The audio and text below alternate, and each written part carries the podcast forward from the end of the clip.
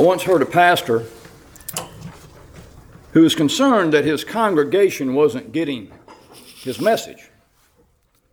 So he paused one Sunday and he asked him, Can anyone tell me what must first happen before we can receive God's forgiveness? Silence fell across the church. And then a little boy shouted from the back, Well, first you have to sin. That's a good answer. The sinning part usually comes pretty easy to us, doesn't it? We heard about the original sin this morning in that first reading when God's entire order got pushed out of balance. Of course, the better answer to that question is, is we have to first ask for forgiveness and then turn from our sins. So, to make sure that I'm talking to the right audience this morning, I want to ask you a simple question. How many of you have ever sinned? Let's see a raising of hands. All right. 100% on something. Well, good, then that means I'm speaking to the right audience. The good news is, my friends, God forgives our sins, and our God has a big eraser. Can I hear amen to that? Amen. amen. well, we could just go ahead and end this sermon right here, I guess. I mean, that covers pretty well, but you're not going to get that lucky. Our passage today, friends, talks about a sin that I've often been asked about. The sin referred to as the eternal sin that we hear about in today's gospel from Mark, often sometimes referred to as the unforgivable sin. Well, let me start and clear up any misconceptions right now. If you're sitting right now and you're starting to sweat out there, wondering if you've committed the eternal sin, it is safe for me to tell you right now, you have not because you're here. And the Holy Spirit brought you here. And He's still working within your life. That, however, does not give you the green light right now to pat yourself on the back or take a nap. So pay attention with us. Today's message isn't about who's out or who's in or who's going to hell and who's going home. This message today is about a much broader topic, more important topic, actually. Back in 2007, ABC News reported on a story of a strange practice that started in an atheist group. According to this article, an atheist movement called the Rational Response Squad. I don't know if any of you remember this, I remember it. Well, they launched this bizarre challenge called the Blasphemy Challenge. It was based on a misinterpretation of this well known verse that we hear read today in this gospel. It's a verse that pastors and parishioners are often asked about. And we catch it this morning in the 29th verse of this third chapter, where Jesus says these words Whoever blasphemes against the Holy Spirit never has forgiveness, but is guilty of an eternal sin. Scary words. This group of atheists believing they were saying something that cannot be forgiven, began recording videos in themselves saying they denied the Holy Spirit and that God and the Holy Spirit did not exist. Those videos were posted on YouTube or other sites to promote this atheist movement, this rational response squad. What most distressed us, though, as faith leaders at that time, was that this group was targeting young people. They advertised this insane blasphemy challenge in magazines and on websites guided at young people. And there were numerous things wrong with this blasphemy challenge, besides the fact that it was blasphemous. After all, why even bother to dare a deity that you don't believe exists anyway? Doesn't doing something Jesus said not to do in some way give credence to what they were trying to publicly or privately deny? Well, as Forrest Gump's mother would say, stupid is as stupid does. as pastors, I remember the most frustrating thing about this whole craze was it rested and was centered on a total misinterpretation of Jesus' words. He wasn't speaking to 21st century children or teenagers at that time. He was speaking to the religious elite of his time the religious elite who are accusing Jesus of being in business with Satan.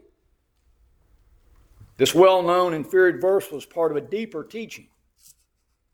And as we know, Scripture cannot be accurately interpreted out of context, right? We say that all the time. So, with that, let's set the context for this morning. We're coming to the close of the third chapter of Mark.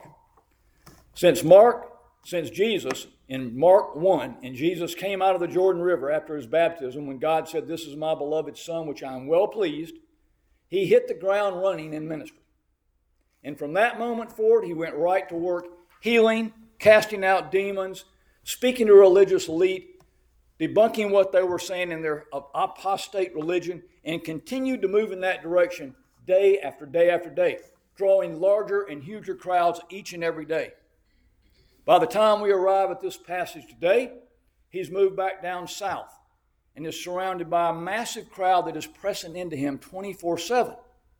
In fact, it tells us at the beginning of this reading that they couldn't even eat. So that's where we pick it up. The crowd was trying to figure out exactly what to make of this Jesus. So today we see a couple of various groups in this crowd. The first group is Jesus' family. They show up in the 20th verse. And they think that he's lost his mind. The second group, these scribes, charge that he is possessed by Beelzebul. And by the prince of demons, he cast out demons. And what makes these accusations worse is they're made by people who should have certainly known better.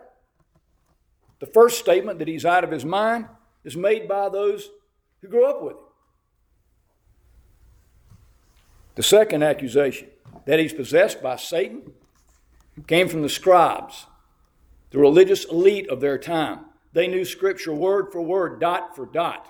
They should have recognized Jesus' miracles as the work of the coming Messiah.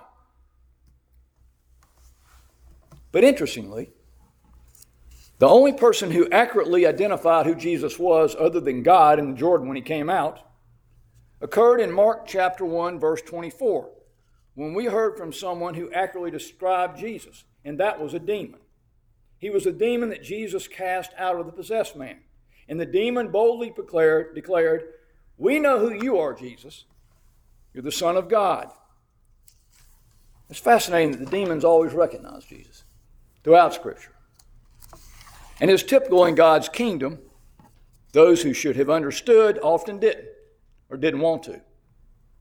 And those who were least likely to understand often did. So we ask ourselves, why is that? Well, Scripture says in many places that it was often because people had hardened hearts. Well, we don't hear that term very often today, someone's got a hardened heart. But something that we do hear today is he's hard headed, she's hard headed. And at times in our lives, friends, I think we could all say we're guilty. Sometimes, for whatever reason, we become unwilling to budge on some topic. We dig our heels in and won't accept the truth even if it's staring us right in the face. So, what does Jesus mean in this passage today about this eternal sin that we hear about? What does he mean? Well, Jesus was saying the eternal sin is to deny the divine power of God working through Jesus and to say that the work of the Holy Spirit is the work of Satan. That's blasphemy. It's blasphemous. And it would only be said some, by someone who is blaspheming or incomprehensibly ignorant. And these religious leaders were not. If faith in Jesus as the Son of God is foundational for our salvation, The denying the work of the Holy Spirit within Jesus is a fundamental rejection of our only way of forgiveness and salvation. These scribes today were attributing the work of Jesus to that of Satan, and they were connecting the Holy Spirit with Satan. And they were doing so, and when they did, they were committing the eternal sin. Their hardness of hearts blinded them to seeing the truth. But it is worth noting here that they never did question the miracles, ever, anywhere in Scripture. They knew, in fact, that the only one that could do those kind of miracles was God Himself or the work of Satan. The fact of the matter is, that they saw Jesus as a threat to their power and to their apostate control of the people of that time. Those teens posting those videos saying they were denying the Holy Spirit were simply misguided. And the beautiful reality is that on this side of the cross, under grace, there is no such thing as a unforgivable sin. In fact, if you're breathing and are of a sound mind, forgiveness is always available. I should point out, though, it doesn't give you the opportunity to go on sinning, and it will not eliminate sin's consequences in our lives or the final judgment behind this life. Those who don't yet know the truth or who have been misinformed will hopefully encounter someone from St. Barnabas or some other family of God church around us. And they won't get hung up in this text today on verse 29, but we'll see in this text something much bigger, much broader, much more inclusive.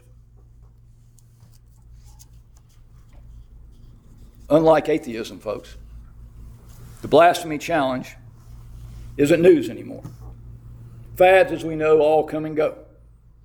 But there's some things that never do change.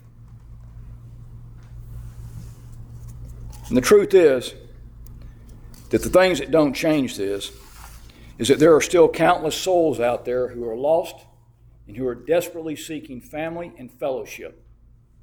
So instead of focusing on what constitutes an eternal sin in our text today, we need to focus our thoughts on growing the family of God.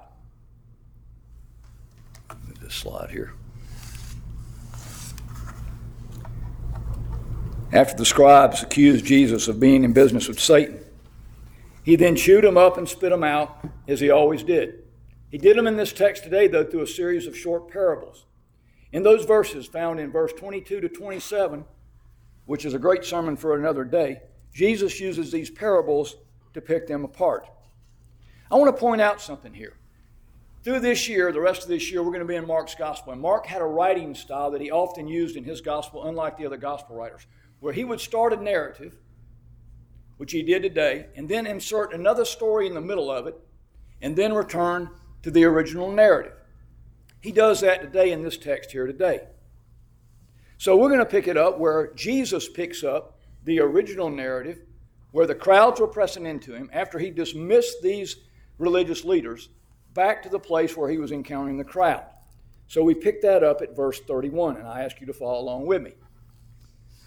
And his mother and his brothers came, and standing outside, they sent to him and called him. And a crowd was sitting around him. And they said to him, Your mother and your brothers are outside seeking you. And he answered them, Who are my mother and my brothers? And looking about at those who sat around him, he said, Here are my mother and my brothers. For whoever does the will of God, he is my brother and sister and mother.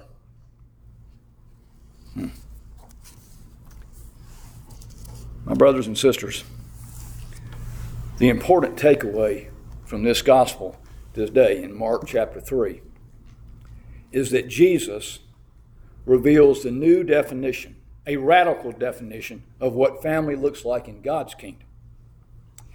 It's in these verses between 33 and 35 that Jesus describes how the kingdom of God radically reorients our relationship and expands our family tree.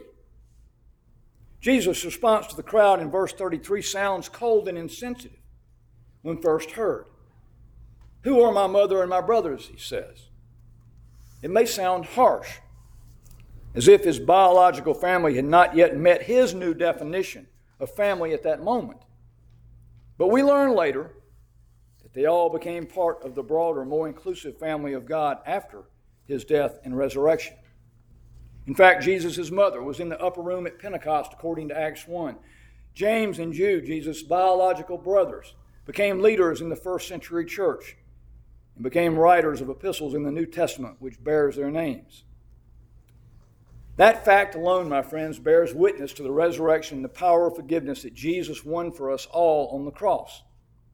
If his own family doubted the stories about him at first, they had overcome those doubts and were able to enter into a new family relationship with Jesus themselves on the other side of the cross.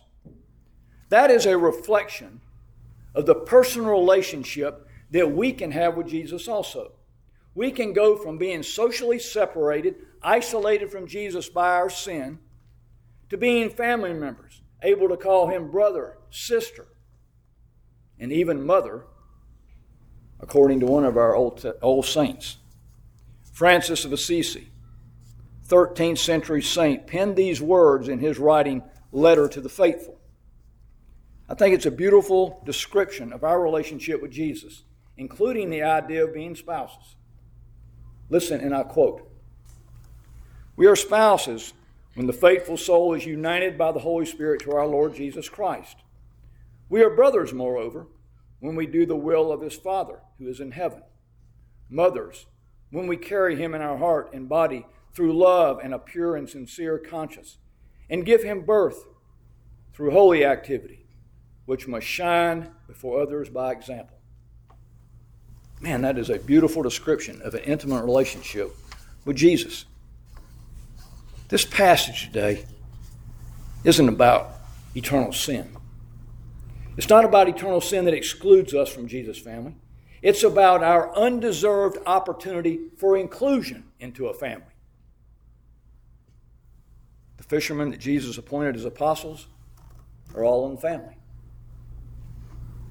The tax collectors, prostitutes, and all those former sinners, all those demon possessed, are all in the family. And who knows? Even those atheists on YouTube may be in the family because they still have opportunity.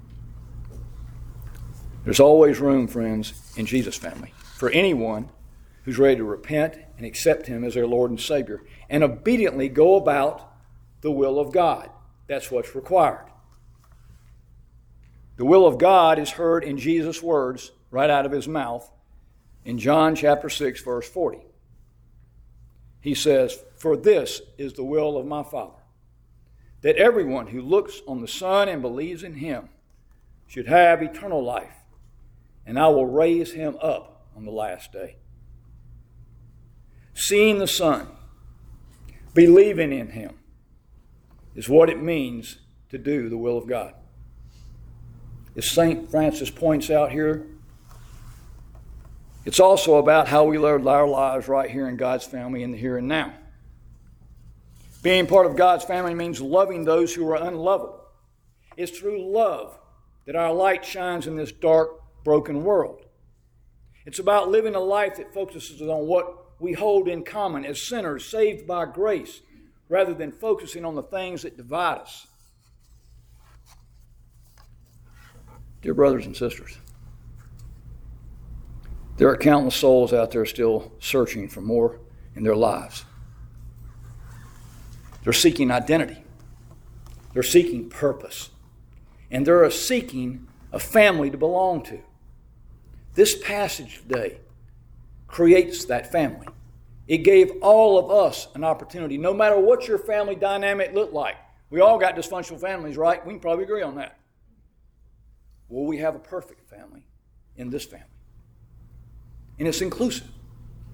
And it's contingent upon us and what we do in this church as we've committed to pray through these months of this summer of how we're going to identify ourselves in this community to broaden and grow the family in here. Because the love that you see displayed in here on a Sunday is desperately desired out there. And they're seeking it in every other lost way you can find it. This computerized impersonal world desperately needs authentic love found in relationship among God's family. So they can take on a new life, the life that we've been given. If anything, we have learned the importance of that through COVID, through the separation we've experienced. So let us be on guard in this season. May our words and actions always be inclusive, and may we continue to pray and commit to obediently do God's will in our community through acts of love and humble servants in this family, in the broader family out there. And let us give and live lives that always reflect the evidence of the Holy Spirit residing in us so others may be drawn to this family, to this house, to a relationship with you and your relationship with Jesus. In the name of the Father, and of the Son, and of the Holy Spirit. Amen.